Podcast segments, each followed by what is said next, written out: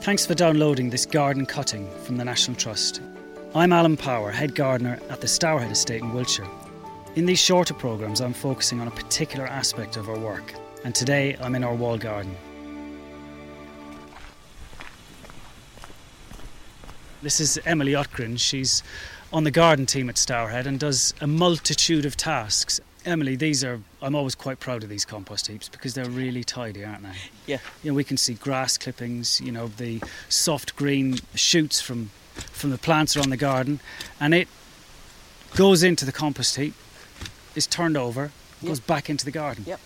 And we do it in six months, which is phenomenal. It's quite a quick turnaround, It isn't is. it? It's a really quick turnaround for a compost. It's certainly not what occurs at home. I can tell you that, and it's not this neat either.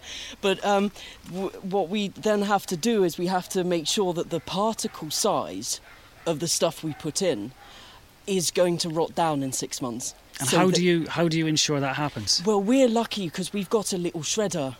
Uh, and that's the, the best idea because it means we can even put things like, you know, the apple cut uh, prunings from the apple Yeah. trees annually, put it through the shredder, and we can actually get it to break down well enough in six months. But we're not talking a seed sowing compost. We're talking uh, quite a, a reasonably coarse compost, which we love here in the wall garden because it provides almost slow release nutrients. But if you get this nice, good, coarse material with a tiny bit of leaf still left in, it's also plenty for all of the animals living within the soil, like the worms. They've got plenty of food to drag down, and that uh, makes the, the soil airy, for instance. Yeah. So it benefits so many different things to have So the by compost. by shredding and making the particle size smaller that goes into the compost, by adding the grass to it and Yeah. having you know your very easily accessible organic layer, you're exactly. you're balancing the carbon release in the compost heap. You're increasing the temperature because the breakdown is accelerated. Yeah. We turn it regularly.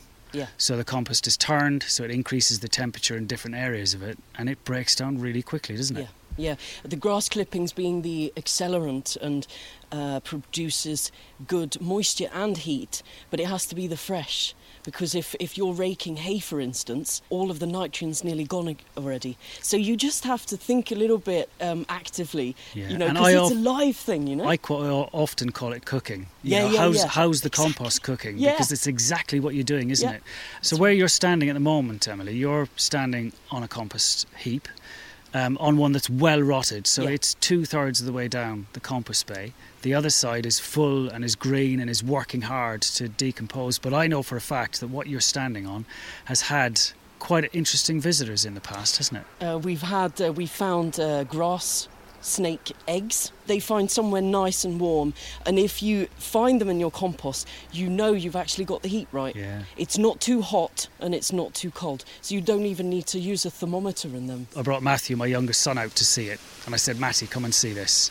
So he came out, we just came to the front of the compost heap and I lifted it up and we just saw the tail end of one of the snakes disappearing. Yeah. And he got so excited. Yeah, yeah, yeah. Lifted it up and the eggs were there and Yeah. you know, the parents were still around. Yeah. And then within three or four weeks, it was almost moving, wasn't it? You know, there was a, there was a lot of the grass snakes in there.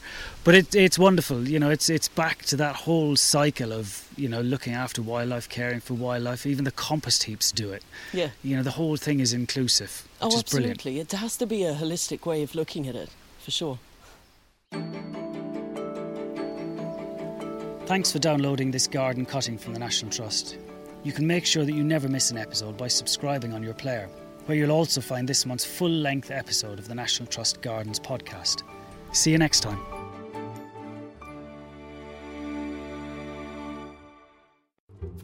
I'm Bettany Hughes. I've been visiting National Trust properties all my life. In this series of podcasts, I'm going beyond the delights of teas and topiary to reveal the surprising European roots of some of the most splendid sites in England. You can subscribe to my series by searching for Bettany Hughes's 10 Places, Europe and Us on your podcast app.